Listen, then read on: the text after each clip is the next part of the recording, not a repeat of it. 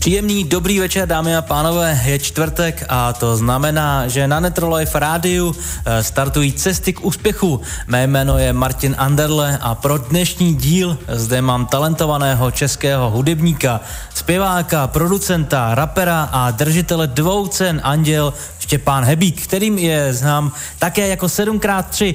No a kromě své hudební kariéry je současně vystudovaným fyzioterapeutem a provozuje svou vlastní fyzioterapeutickou ordinaci tady u nás v Českých Budějovicích. Témata jsou, myslím, už předem známé a my můžeme za pár minut začít náš rozhovor. Netrolife Radio. Ještě jednou vás vítám u pořadu Cesty k úspěchu a dovolte mi zde také přivítat našeho hosta, kterým je Štěpán Hebík. Štěpáne, ahoj a díky, že jsi přijal pozvání k nám do studia. Zdravím všechny, do Budějovického rádia jsem přijal pozvání rád. Každý host, který k nám vlastně usedne, tak dostane stejnou otázku na začátku, nehledej v tom žádné složitosti, kde a co jsi studoval. Tak studoval jsem, začnu jako pospátku, jo, protože nemá smysl začít základku, to má asi jako skoro každý. Zase každý. Takže když to budu pospátku, tak jsem vlastně ukončil Karlovu univerzitu, kde jsem studoval na fakultě tělesné výchovy a sportu. Tam jsem studoval 2 roky. Studoval jsem to vlastně prezenčně, to znamená jako každý den, nebylo to nic jako dálkovýho. Dokonce jsem byl na koleji, na což vzpomínám dost jako rád, protože to byl takový punkový období studentský. No a to jsem vlastně vystudoval, když mi bylo 25, protože předtím, když jsem šel vlastně na magistra, na tady ten obor, tak jsem 2 roky pracoval a pracoval jsem vlastně v domově důchodců, a což jako může znít trošku jako možná pro někoho jako legračně, ale docela dost mě to naučilo jako nejen do života, ale i v tom oboru. A předtím vlastně, když jsem šel pracovat, tak jsem ještě studoval v bakaláře a to jsem studoval tady v Českých Budějovicích, to je fakulta zdravotně sociální, jeho Česká univerzita, no a tomu předcházel Gimpl a základka. Tak. Takže předpokládám, že odtud si bral nějakou inspiraci třeba na některé své písně, konkrétně třeba single Brka a Deka. Ale jde o tom vlastně pravda, i zpíváš? Jo, je pravda, že jako gimplácký leta, povalování se v parku po škole, tak na to vzpomínám rád a je tam trošku jako inspirace přesně z takhle jako bezstarostných let, kdy člověk prostě šel do parku. Já jsem studoval v Českém Krumlově, kde jako to byla trošku jako taková jako vesnice, že každý se tam znal, ty člověk, když pak po škole jako šel někam do parku, tak vlastně potkával jako lidi z jiných těch středních škol a vlastně potkával každý den skoro stejný lidi, takže jako to byla taková jako fakt život na vesnici, jo, ten Gimpl. No a ještě když se trošku vrátím k té škole, tak jak vlastně byl důležitý výběr oboru pro tvé vlastně budoucí teďkon profesi? Jako současnou profesi. Ano. Jo. No tak já vlastně jsem chtěl tuhle tu práci, co dělám, což je fyzioterapie, mimo té hudby, tak jsem tohle chtěl dělat už jako od malička. Od malička jsem chtěl pomáhat lidem, od malička jsem chtěl jako léčit, jenže jsem neznal ten obor fyzioterapie a protože pak, když jsem se rozhodoval, tak jsem viděl, protože jsem viděl, že jako ten můj intelekt si myslím, že nestačí na medicínu, jako hlavně nejen intelekt, ale ten čas, který jsem tomu chtěl věnovat, protože ta medicína je samozřejmě náročná, tak jsem zvolil tu fyzioterapii. Jsem za to hrozně rád, protože opravdu s těma pacientama strávím dost času a někdy můžu být takovou jako pomocnou rukou pro toho lékaře. Mm-hmm. No a myslíš si, že tenhle ten vlastně svět té fyzioterapie a té hudební scény, je to nějak jako, dá se to jako propojit? Nebo vnímáš to nějak, že je tam nějaká takováhle souvislost? No, někdy je to dost těžký propojit, protože člověk jako skáče z nějaký jedné profese do druhé, takže někdy tam marně hledám nějaký spojky mezi tím, ale zase je fajn si jako odpočinout hlavou od toho druhého. Čili když dělám hudbu, tak nemyslím na fyzioterapii, když dělám fyzioterapii, nemyslím na hudbu. A takže jako náročné to je, ale takhle jsem si to vybral. Já věřím tomu, že ještě ke konci rozhovoru se k tvému vlastně civilnímu zaměstnání vrátíme. Pojďme teď probrat ještě, ty jsi vlastně říkal, že jsi 2 roky strávil v domově důchodců, tak co jsi tam jako dělal, nebo co byla tvoje náplň práce? Já vlastně hned po škole, nebo už při škole, při tom bakaláři jsem si jako otevřel takovou ordinaci, kde napřed jako chodili takový jako nějaký moje kamarádi a známí a věděl jsem, že jako ty potom studuju, že potřebuji nějakou práci, aspoň na půl úvazku. Takže jsem skočil hned po tom prvním, co se objevilo, což byla prostě domov důchodců, scháněl fyzioterapeuta, takže jsem tam vlastně šel a byl jsem tam sám na vlastní pěst. Nikdo mě tam nevedl, takže já jsem byl jako čerstvý po těch studiích a když člověk jako vystuduje tu školu, tak jako je zvyklostí to, že se ho někdo v té nemocnici nebo v tom zařízení zdravotnickým ujme a trošku jako zaškolí a ukáže mu, co jak to tady chodí a tak, což já jsem neměl. Takže jako já jsem si tak nějak jako skoro dělal, co chci, ale tím jsem se naučil jako co je pro ty pacienty efektivní a jako učil jsem se z nějakých svých omylů a úspěchů jako léčebných, takže jako docela mě to vyškolilo. Pocházíš z hudební rodiny, tvá maminka vyučuje hraní na příčnou flétnu, tvůj otec Jiří je vlastně hudebník a frontman kapely Heband. Předpokládám, že to byli oni, kdo tebe a tvého bratra vlastně přivedli do světa hudby. Jak vypadalo vaše dětství právě v tomhletom jako smyslu? Je pravda, že od malička už jako ta hudba tím domovem tak jako byla trošku provoněná. Takže už když jsme byli úplně jako malinký, tak tam měli prostě různé desky. Před tou revolucí, před tím rokem 89 toho nebylo moc k sehnání, což jako táta tenkrát jako uměl tak nějak jako vyřešit, takže jsme měli spousta zajímavých desek už před tím rokem 89. Jako nevím, Bob Marley, Michael Jackson, Phil Collins, Tina Turner, Whitney Houston a všechny tady ty jako tehdejší popové věci už jsme jako znali a měli jsme je doma. No a pak, když jsme byli trošku větší, nevím, když mi bylo 5-6 let, tak jsem začal jako hrou na klavír, do čehož mě mamka jako trošku jako nutila, proti mý vůli, protože mě, co přiznám, že mě to jako nešlo, že nejsem úplně jako nějaký virtuos klavírní. Nicméně teď jsem za to rád, protože díky tomu, že umím na to piano aspoň jako nějaký základ, tak si produkuju vlastně vlastní hudbu a jsem za to rád, jo. Ale tak musím říct, že naši vlastně mi jako nutili mě do toho, abych se hudbou neživil, protože ví, jaká je to jako řehole a že jako to není žádná sranda se dneska jako dobře uživit hudbou. Takže, protože sami vlastně se živili hudbou a věděli, že to není jako úplně ideální. Takže mě od toho spíš odrazovali, no, ale nakonec prostě jsem si stejně k tomu nějak našel cestu. No. Takže stále proti proudu. Dodalo mi to.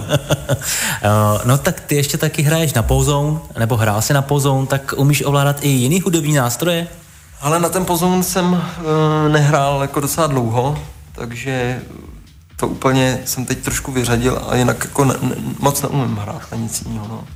No a skládáš hudbu ještě na takových klasických hudebních nástrojích, právě piano nebo nějaká kytárka, anebo už spolíháš spíš na počítačovou techniku? Spolíhám hodně na to piano, spolíhám na počítačovou techniku a spolíhám na spousta jakoby skvělých muzikantů, kteří se kolem mě točí poslední dobou, nejen muzikantů, ale i producentů. Čili jako spolupracuju teď s jinýma producentama, který mi s tím pomáhají a s výbornýma muzikantama. Třeba na mátku to je Ondra Pivec, který vlastně získal Grammy, no, nebo vlastně má Grammy a minulý rok byl sám nominovaný jako producent jako za Grammy, takže jako myslím si, že jako spolupracuju teď se slušnýma producentama, který jako mě možná i převyšují.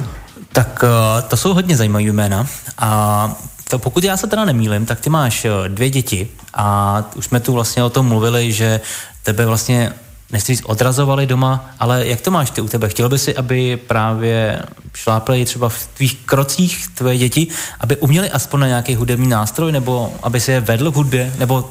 Ale vzhledem k tomu, že jsem třeba, jako, že vím, že jsme třeba jako pátá generace jako těch Hebíků, takže že nerad bych, aby se jako přerušil ten proud, takže jako budu rád, když se naučí na bicí nebo na piano a bude to bavit, do něčeho nebudu nutit. Stejně si k tomu najdu cestu jako sami, protože zjistí, že to jako funguje jako docela taková jako balící metoda dobrá a tak. takže oni poznají, že to funguje a navíc jako už teď vidím na nich, že prostě ta hudba je jako, i když jsou jim vlastně 3,5 roku a 1,5 roku, tak prostě to s nima něco dělá, s tím jejich tělem a s těma jejich emocema, takže si myslím, že jako to nebude těžký. A to už se mi tady vyjmenoval, jaká hudba hrála, když jsi byl ty jako malej, tak jaká hudba vám hraje teďkon tobě doma? Tak, teď jako takovým hudebním režisérem vlastně je ten starší syn, tomu je 3,5 a ten vyžaduje furt Michaela Jacksona. Takže, to je ještě dobrý. Protože to je prostě, to mám pocit, že funguje jako na všechny děti a na všechny dospělí, to je tak jako geniální hudba, která jako má takový náskok před všema, že prostě, jako, prostě to zaujme fakt každýho, jako kdo má koule, srdce a mozek, jako. Nemusí mít koule, jako mezi nohama, ale prostě, že má nějaký jako drive. No a pak má rád Elton Johna a, jako, a jede po takovýhle klasice, jako Led Zeppelin prostě a Ozzy Osbourne, protože jsem mu řekl, že existuje zpěvák, který žere hlavy netopírům. Toho zaujalo, takže jede Ozzyho. Ale jako spousta časů jako zapínám i rap prostě a moderní jako nějaký R&B a to. Uh-huh. A pokud se nemýlím, tak ty stále žiješ tady v Budějcích. Není to pro tebe spíš překážkou, když skoro všechno dění je vlastně v Praze? No, poslední dny teda mám pocit, že to překážkou je, protože já potřebuji vyřídit jako tolik věcí teď, protože vlastně přestupuji do jiného vydavatelství a navíc chystám jako nějaký další věci, které se prostě k té Praze pojí. Takže poslední jako dnech a měsících bych tam potřeboval být trošku intenzivněji, ale jinak jako spatřuji jako i výhody v tom, že jsem tady v Budíkách. Mm-hmm. Tak jo, dáme si teď první přestávku, no a za chviličku jsme zase zpátky, tak nám dál zaleďte. Netrolife Radio. Netrolife Radio. Studio and Life. Studio and Life. Posloucháte pořad Cesty k úspěchu a mým dnešním hostem je Štěpán Hebík. Štěpáne, ty jsi dlouhá léta zpíval a hrál s kapelou Pub Animals, kde jste byli vlastně poměrně dost úspěšní. Cena Anděl nebo spolupráce s kapelou Monkey Business, navštívili jste i evropské festivaly. Teď už kapela neexistuje vůbec? Nebo jak je to s ní? No, tak kdyby se zeptal kohokoliv z nás, tak vlastně tě pořádně neodpovídme. Aha. Nebo ti budeme jako říkat, že možná ještě něco v budoucnu vznikne, že jsme se nerozpadli, ale jako nechali jsme to spát. A teď nikdo neví vlastně, jak ten spánek bude dlouho trvat.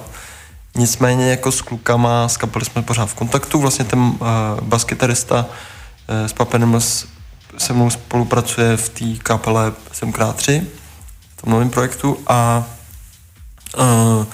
pak tam byl vlastně můj brácha, s kterým jsem v neustálém kontaktu, s kterým vlastně i spolupracuju na nějakých vizuálech a tak. A další členové jsou vlastně taky tak nějak pořád jako v kontaktu, takže není v tom nějaká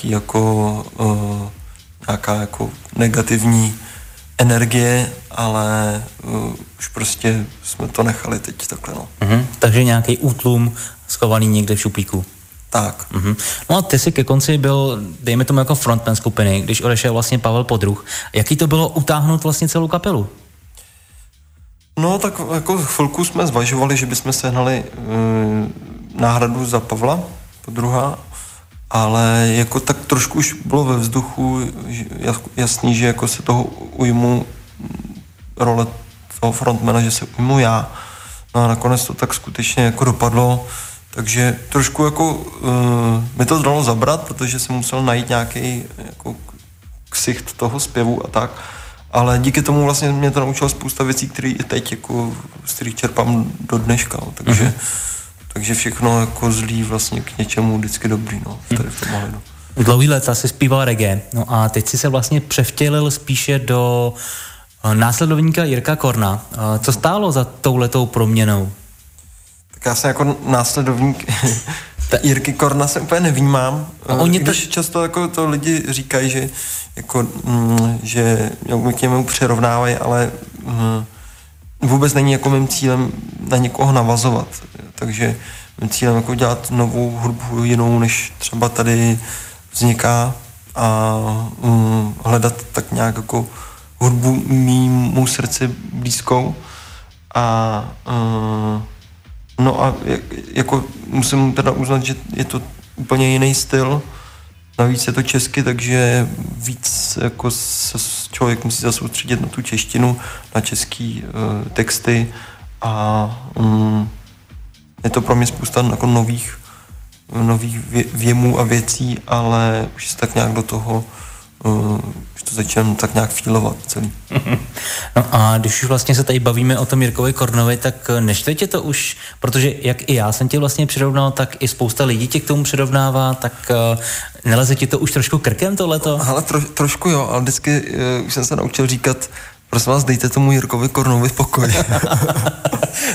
Takže i na tenhle ten popud vlastně si s ním spolupracoval a vydal si jako skvělej společný single Tigrovaný spray? Já jsem jako za ten song hrozně rád a jako k Jirkovi Kornovi mám jako ten největší respekt. Byl to vždycky pro mě jako ten umělec tady v Čechách, který dělal věci s přesahem a s takovou jako vizí budoucnosti, takže vždycky jsem jako k němu vzhlížel a jsem rád, že vlastně se to stalo, že vznikl nějaký jako fakt super song, ale jako tím to asi jako zase pokračuje dál.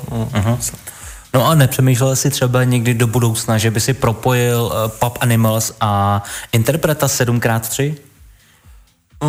No, jako přemýšlel, tak Pub Animals je pro mě hlavně jako můj brácha, který vlastně tu kapelu tak nějak zakládal a byl takým jako ne mozkem, ale byl takový jako kreativní duší celý té věci. Takže vlastně s tím jsem pořád v kontaktu a kdyby někdy udělal nějaký reggae album nebo něco s tím nádechem toho reggae, tak si myslím, že můj brácha by byl toho takovej jako zase duchovním, nebo takovým tím kreativním duší. Uh-huh. No a když už jsme vlastně tu zmínili, že ty jsi zpíval v angličtině, teďkon zpíváš v češtině, tak přemýšlel jsi právě, že by si i pod vlastně tvým nynějším projektem 7x3 naspíval i nějakou písničku vlastně v angličtině, právě tím svým stylem? No asi zatím se do té angličtiny jako nechci úplně vracet. Nebo jsi to myslel obráceně? Ne, takhle, jak to právě. No, nechci se zatím jako do té angličtiny vracet, protože vlastně to byl jeden z důvodů, proč jsem udělal tady ten projekt, protože jsem v té angličtině jsem si začal trošku jako nevěřit a začal jsem si jako cítit neautenticky, protože ta angličtina prostě, nejsem rodilej mluvčí, anglicky jako si pohovořím a tak, ale prostě člověk jako pak pozná, že to je prostě neautentický, ta výslovnost a takže jakoby v tom jsem byl limitovaný. Cítil jsem se v tom limitovaný. No a tak teď už jsi ve fázi, kdy vlastně naopak interpreti oslovují, předpokládám, tebe, ale jak vypadal vlastně tvůj začátek?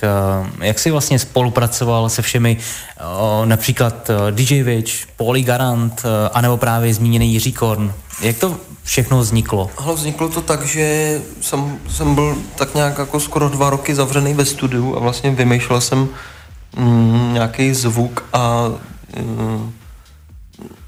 vymýšlel jsem jako charakter těch písniček, těch songů. A natolik jsem tomu věřil, prostě, že to je skvělý, nebo že by to mělo jako stát za pozornost těch lidí na té scéně, že prostě jsem se zatím šel a nakonec mi přišlo ideální, kdyby jakoby to bylo pod Big Bossem, což se jako nakonec skutečně povedlo. No a potom, když jsem to vydal, tak samozřejmě tu pozornost si to získalo a na ten popud si to získalo pozornost i těch umělců a chtěli prostě se mnou dělat. A tím, že jsem je už dřív znal jsem jejich hudbu a i respektoval jsem jejich hudbu, tak samozřejmě pro mě nebylo těžký říct, jako, že jo, že to udělám rád. Jestli jsem to dobře pochopil, tak ty jsi se v tom jako utvrzoval, že to bude dobrý, takže byly i nějaký hlasy, které tě právě od toho jako odrazovaly, že tímhletým stylem by si to neměl dělat? Ale jako vlastně ty takový ohlasy jsou jako do dneška, jo, že vlastně lidi mi jako říkají, že to je alternativní příliš, jo, a tak, ale přitom jako já mám pocit, že jako je to vlastně skoro pop, jako, že to je vlastně popová jako věc a když se podíváš do světa nebo prostě do co se pouští jako v USA a ve Velké Británii, tak jsou to prostě R&B věci, které mají jako přesah do toho popu, ale tady to jako každý vnímá, jako, že to je alternativní a že to příliš jako jinde, protože jsme zvyklí na takovýto písničkářství nebo na takový ty covery, jako udělám do češtiny a pořád jako je tady takovýhle ten předsudek, jako jo. Ale já jsem tomu právě věřil, protože mám pocit, že právě to má jako přesah i do toho popu. Mm-hmm. No a jak to vypadá, nebo jak je to spíš například s textama? Chápu, že dejme tomu, že třeba když jsi skládal nebo když jsi spolupracoval s DJem Wichem, tak ten hudební podklad ty asi neřešíš. Ale co text? Ten si taky jako na to vytváříš sám? A nebo dostaneš text a tady ho máš, odpívej to? Pokaždé to je jiný. Třeba DJ Wich většinou spolupracuje s raperama, dělá s nima desky. Teď vlastně nám vyšel track novej s Maniakem, který se jmenuje Follow.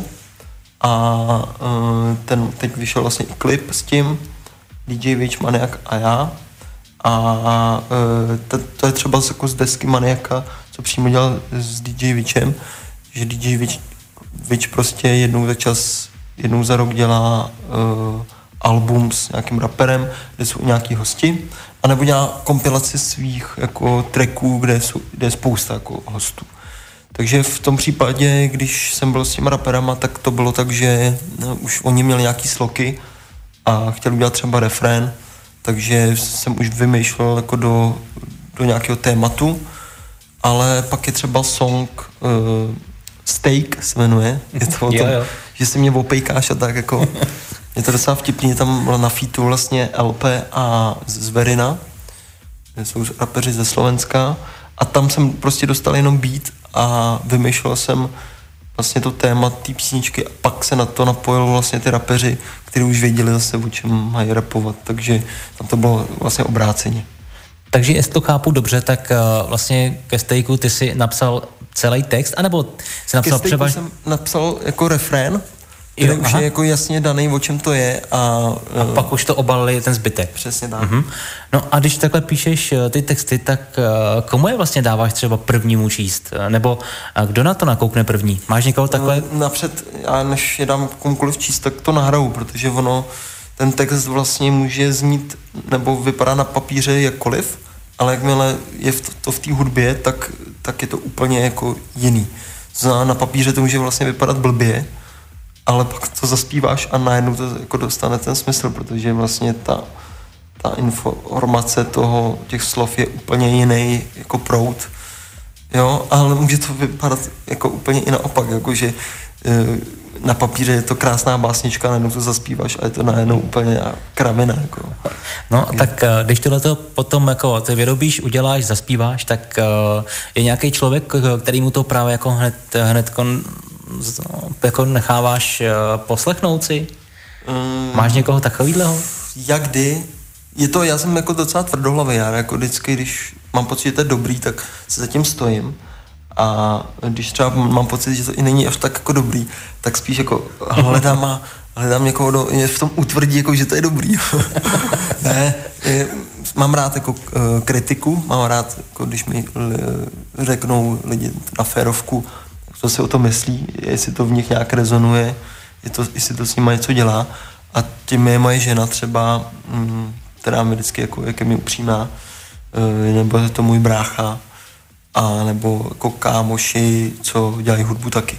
Mhm, takže nějaký tvoje nejbližší okolí. Tak. Okay. Mám pár jakoby lidiček, kterým to pustím a jejichž názor jako, na jejich názor mě záleží. Mm-hmm. No a máš nějakýho interpreta, se kterým by si chtěl třeba v budoucnu spolupracovat, ale ještě se ti to nepovedlo? Nebo to není třeba možný, kromě třeba Bob Marley? No, byl to Rytmus, ale to už se povedlo, takže teď máme s Rytmusem track venku, který čeká jakoby na videoklip a který má být jako na další disku, ale na Spotify už to najdeš, jmenuje se to Blue Vibe. Takže byl to Rytmus a teď jsou to možná nějaký jména, jako, který by možná ani jako nezmiňoval, protože se to taky nemusí vyplnit a třeba bych se mohl jako cítit před nimi trapně. Tak doufáme, že to nebudou slyšet, ale my máme před sebou druhou přestávku a pak jsme zase za chviličku zpátky, tak nás dálejte. Jsme zpátky, cesty k úspěchu, mé jméno je Martin Anderle a dnešním hostem je Štěpán Hebík. Štěpáne, jak ty jsi vlastně prožíval, když byl lockdown, korona, která vlastně už, nebo ještě spíš stále jako nějakým způsobem rezonuje, tak ale v tom tvrdým lockdownu, co ty jsi dělal? Tak mně se to zrovna trefilo do doby, kdy se mi narodil můj druhý syn, takže jako ne, že bych, nechci říct, že bych to uvítal, jako tu situaci, co se děje, ale tak nějak jako vlastně díky tomu jsem se mohl věnovat jako skutečně rodině. A na druhou stranu teď, kdyby jako nastal další lockdown, tak už by mi to asi jako vadilo. Protože nespatřuju úplně smysl v těch nařízeních, že by byly jako nějak extra efektivní a začínám jako mít taky tušení, že se zatím ještě jako skrývá něco, jako nějaký jako zájmy další, ale o tom vůbec jako nechci to rozebírat. To je téma do hospody a stejně jako se to nevyřeší. Takže kdyby nastala znova ta situace, tak trošku bych se jako kopnul do někoho. Jo, takhle. Ne. Jako, byl bych jako smutnej a mám toho naplánovaného docela dost a díky tomu, že jsem do toho vložil jako spousta času a energie, tak by to bylo i pro mě jako nepříjemný, protože prostě teď už můžu říct, že to je moje práce, ta hudba a už mi to zasahuje do nějakého jako života, jako fungování mojí rodiny a tak, takže už je to pro mě jako takový jako existenciální trošku. No tak ty jsi to vlastně zmínil, že teď už je to pro tebe vlastně práce, tak když to srovnám s tou fyzioterapií, tak chápu to dobře, že do této doby vlastně ti hudba tě neživila? Dá se říct, že mě začala živit až tady ten rok. Mm-hmm. Pojďme se ještě vrátit vlastně k době, kdy jsi byl v Pub Animals, tak tam jsem měl přezdívku Jacquin Step, kde chápu, že to asi nějak vyplývá z tvého jména, ale věřím tomu, že každý se tě musí zeptat a já se tě na to taky musím zeptat, jak vlastně vznikla tvoje nynější přezdívka 7x3. Tak tato přezdívka si vlastně mě našla. Ona lítala vzduchem kolem nás, prostě čekala, až někdo lapí. A já jsem byl ten pravej, kdo jí měl jako lapit a lapil jsem jí, protože pro mě má nějaký speciální význam. Jsou to čísla, které mě obklopují už nějaký čas a které mi dávaly dřív jako různý znamení a které mě jako vedly, těmi znameními mě vedly až sem, takže proto. Mm-hmm. No a vzpomeneš si, jaký byly ještě třeba jiné možnosti, když jsi vlastně vymýšlel svůj pseudonym? Myslím, že tam jako figurovalo to Štěpán nějak, jako tím mm-hmm. že jsem přemýšlel, jako, že to nechám nějak přirozeně tím mým jménem, ale nakonec jsem zvolil 7x3. Tak já si myslím, že v tuhleto chvíli už je to jako ideální přezdívka, protože nevím, že by něco podobného měl někdo jiný. A je to vlastně úplně ten stejný případ jako s tou hudbou, kdy vlastně jako všichni mě od toho odrazovali, říkali 7x3, what the fuck, co to má být? A ještě takhle napsaný, jako ale buď si co chceš, ale tohle to je fakt píčovina. a jako vlastně nakonec teď jako ke mně chodí všichni a hej, to je fakt jako dobrý. No, je to fakt dobrý. To se jako nějak, nějakým způsobem se to nějak zajímavé jako vreje a vypadá to dobře vlastně, protože já tam mám tu kombinaci těch čísel a mezi tím je slovo vlastně a nějak jako tak je to jako takový kouzelný, no. No a když ještě teda zůstaneme u tvojí kariéry a podíváme se vlastně na jeden dotaz, který jsem vybral od našich posluchačů, tak kde se ptá jeden z nich, jaká byla spolupráce s Vladimírem 518 a jak hodnotíš společný song Poslední den? Tak s Vladimírem spolupracujeme vlastně nejenom na tom posledním dnu, jsme spolupracovali, máme ještě venku song Bohdalové, což je taková jako funkovější věc.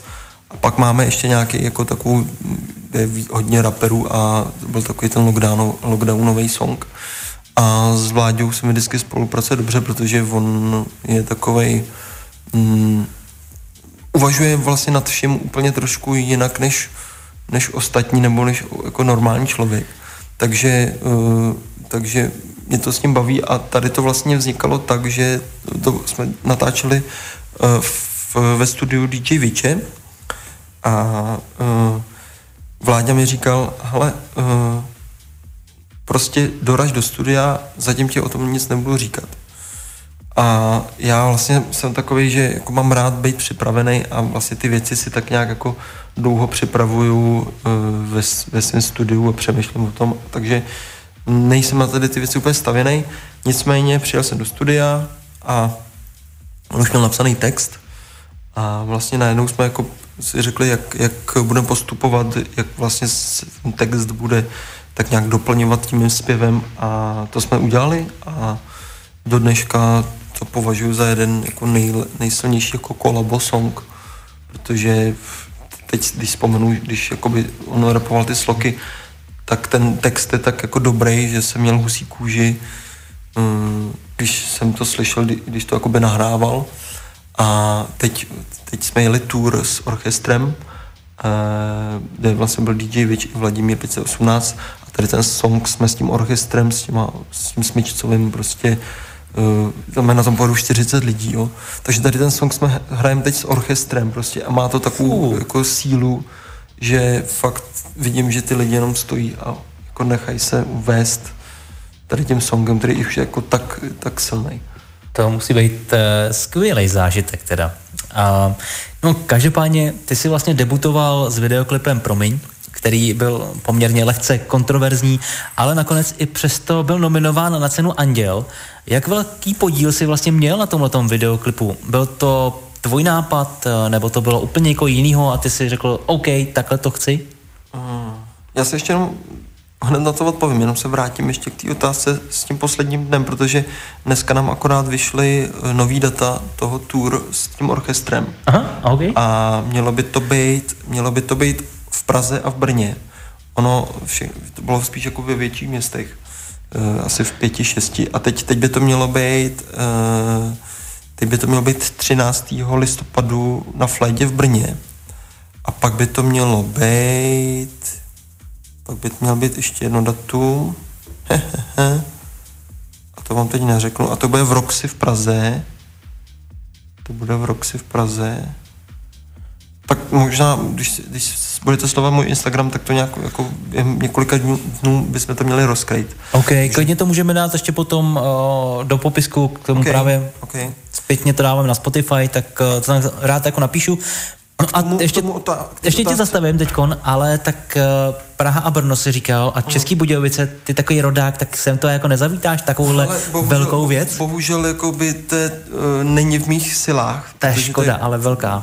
Ale protože ono to bylo takový jako taková edice koncertů, který byl jako na vybraných místech, jako je Hospital Cooks v Ostravě, prostě ve Vítkovicích a takových jako vybraných místech, které jsou jako nějak památkově zajímavé a bohužel žádné místo z jižních Čech tam jako nepadlo. Takže je mi to líto, ale nemůžu s tím jako nic dělat. Tak mohl by si, ale... No, ono prostě hold, jako to je projekt, kde je jako hodně lidí. 100 lidí třeba, kolem kterého je 100 lidí a to je... já jsem tam jenom jako zpěvák. Každopádně pojďme zpátky teda na tu otázku, kterou jsem ti položil předtím. Vlastně tvůj první videoklip, promiň, byl to tvůj nápad na to, jak ten videoklip by vypadal, anebo si přišel s tím, že to je OK, takhle to natočíme? Já jsem vlastně hledal režiséra, který by mě nějak jako nadchnul tím, co dělá. Čímž byl Benjamin Butler, s kterým spolupracuju na těch videoklipech dodnes. A on napsal několik scénářů a mně se všechny jako zdály dost temný, protože on jakoby režíroval spíše taky temnější videoklipy a mým cílem bylo udělat něco jako barevného, něco takového jako, jak to řekl? Zábavného? No, zábavného nebo jako vřelejšího. A takže asi až čtvrtý scénář vlastně jsem říkal, jo, tak to je ono, tohle přesně uděláme. A to bylo právě to natáčení v tom ateliéru, kde jsou takové jako různé miniscény, a kde je to spíš jakoby o tom vizuálu a kde se mění různě jako barvy toho pozadí. Takže spíš jsme šli tady tou cestou a takže takhle to vzniklo. No. No a vlastně o rok později ty jsi byl nominován na cenu Anděl, kterou si vlastně proměnil. Tady ten klip vlastně mimochodem taky byl nominovaný na Anděli, na videoklip. A nakonec ale skončil na druhém místě, pokud se nepletu. Tam nevím, jestli se to rozděluje na druhý, třetí místa, tam asi jenom vítěz. No, ale vím, že se jako dostalo mezi ty tři. Tak budeme říkat, že jsi byl na druhém místě. Okay. A zpátky teďkon, vlastně ty jsi nakonec toho Anděla vyhrál a vlastně znamená to něco, pomůže ti to v něčem právě třeba ve spolupráci s těma lepšíma, nechci říct, jakože lepšíma interpretama, že tě to dostane zase do jiných jako kruhů? Já si myslím, že to je jakoby dobrá vizitka spíš pro ty pořadatele koncertů a dobrých akcí, který jako vyhledávají kvalitní interprety pro to live vystoupení, protože já vystupuji hlavně s kapelou, mám svoji kapelu a jako ty promoteři dneska nechtějí jako riskovat a jdou prostě po tom, co je jako kvalitní a co má už nějakou tradici, ty kapely a tak, a co ví, že jim tam přijede, prostě spolehlivě zahraje skvělý set. Takže jakoby v tomhle mi to pomohlo, že jako v té důvěryhodnosti pro ty promotéry si myslím hlavně. No a taky máš za sebou vlastně vydání svého EPčka, který teda obsahuje 6 skladeb. Nevím, jestli na to jsou jako většinou lidi zvyklí, ale proč jich je takhle poskromnu? Jejich jako, já mám rád prostě, když jsou ty alba krátký a když vlastně každý ten song nepřepínám, ale poslechnu si ho jako samostatnou věc, jako kdyby to byla kompilace singlů, se dá říct, což jako by byla kompilace singlů a což jako splánuju tu další věc, kterou chci dělat, to nějaký další album či EPčko bych chtěl pojmout podobně a možná někdy udělám takovou jako konceptuální album, kde jako ty věci budou nějak na sebe navazovat a bude to nějakým stejným jako tématem nebo feelingem protnutý, ale to až v budoucnu. Takže zatím to mám takhle. A taky jako jeden z mála vlastně interpretů si buď chtěl, anebo si dokonce právě tohleto EPčko vydá i na vinilech. Tak, ne, bohužel ne. Nakonec to teda nešlo do finále? Nakonec to nešlo. Nakonec jako ten zájem o ty vinily byl, ale nebyl až tak velký úplně. Mm-hmm. Nebyl až tak velký, aby stáhlo za to vyrobit. Takže mým cílem je pak udělat plnohodnotný vinyl obou strany, kde vlastně by na druhé straně bylo to album I a na druhém by bylo ta nová věc. Vydej ho, ale já si ho hned koupím, těším se na to, já jsem příznivce. Každopádně, když se ještě zastavíme u těch videoklipů, tak já jsem někde právě slyšel v nějakým jiným rozhovoru, že ty si do těch všech videoklipů sám vybíráš i outfity, tak jako nejen pro sebe teda, ale i pro ty vlastně všechny účinkující, je to tak? No, v některých klipech ano a v některých klipech si spolupracuji s Matějem Pšeníčkou, což je stylista. Matěj Pšeníčka, výborný stylista, který je můj osobní, už bych řekl skoro. A ten mi pomáhá, už má moje oko, už ví, jako, po čem jdu. A když potřebuji s něčím pomoct, poradit, tak je to právě on. A jinak tohle mě vždycky bavilo, prostě outfity a móda, a takže to není pro mě nic jako žádná, jako bych to řekl, řehole. Ty už jsi to tu vlastně zmínil na začátku. Řekl jsi, že teďkon odcházíš od labelu, kde seš teďkon, tak můžeš vlastně prozradit o tom něco víc? Tak ten, kdo sleduje tu rapovou scénu, ten, kdo sleduje Big Boss, tak ví, že ten label jako takový končí. My jsme na začátku roku 2021 vydali prohlášení, kde vlastně zmiňujeme, že bude končit label na konci roku, takže už se to chýlí. Uspořádali jsme jakoby dvě velké akce v Praze, jedna byla na Náplavce, druhá byla v Meat Factory, kde se naplnily obě ty, vlastně ty akce a kde zahráli vlastně všichni ty zástupci toho labelu. Takže jsme měli už takovou jako rozlučkovou akci, rozlučkový koncert a teď dojde vlastně k rozpuštění té věci jako takový. Big Boss label byla velká věc, která zastupovala spousta umělců, mimo jiné to mělo taky přesah do architektury nebo do literatury, do pořádání různých eventů, akcí a tak dále. Takže kluci toho dělali opravdu hodně za ty roky, co fungovali.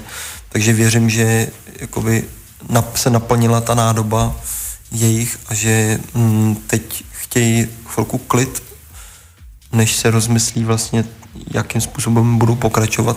Myslím si, že budou určitě pokračovat v tom, co dělají, ale že možná to pojmou trošku jinak a že se jim uvolní ruce vlastně na nové věci, že možná jich toho měli tolik, že to vlastně už pak jako svazovalo. Takže já jich jakoby ten postoj chápu, respektuju ho a já už jakoby mám rozmyšlenou tu cestu, kam půjdu dál a to zatím nechám pro sebe. Mm-hmm.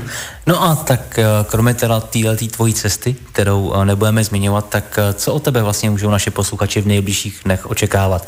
Je to nějaký nový single, nějaký nový videoklip, nějaký vystoupení?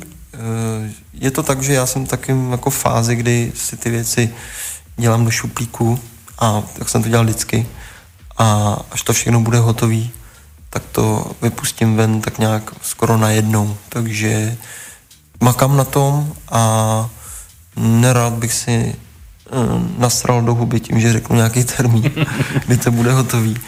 Ale bude to, no. Takže myslím si, že pokud jste milovali, nebo moji posluchači měli rádi moje songy, tak tady ty si myslím, že ještě jsou jako posunutý jenom. Dobře, pro mě je to ideální konec. Díky moc za tvůj čas a díky vlastně za tvůj cestu k úspěchu. Já díky za pozvání. Mimochodem jsme se bavili o tom, že tady Netro Rádio, že ho založil můj spolužák ze základky, což je jako neuvěřitelné. Jo, přesně tak. Že vlastně teď už to bude třeba 17 let, kdy jsme se bavili tady s mým spolužákem a on mi říkal, že jeho snem prostě založit rádio. což se jako povedlo a pro mě to úplně jako neuvěřitelný, že a vidím, že ty klukovský sny, že se plní a to je super. Takže nevím, co bych jako na to víc oponoval. Ještě jednou díky moc. Tak jo, no a vy díky moc, že jste nás poslouchali a uslyšíme se zase za týden ve čtvrtek. Tak jo, mějte se, ahoj. Netrolife Radio. Netrolife Radio.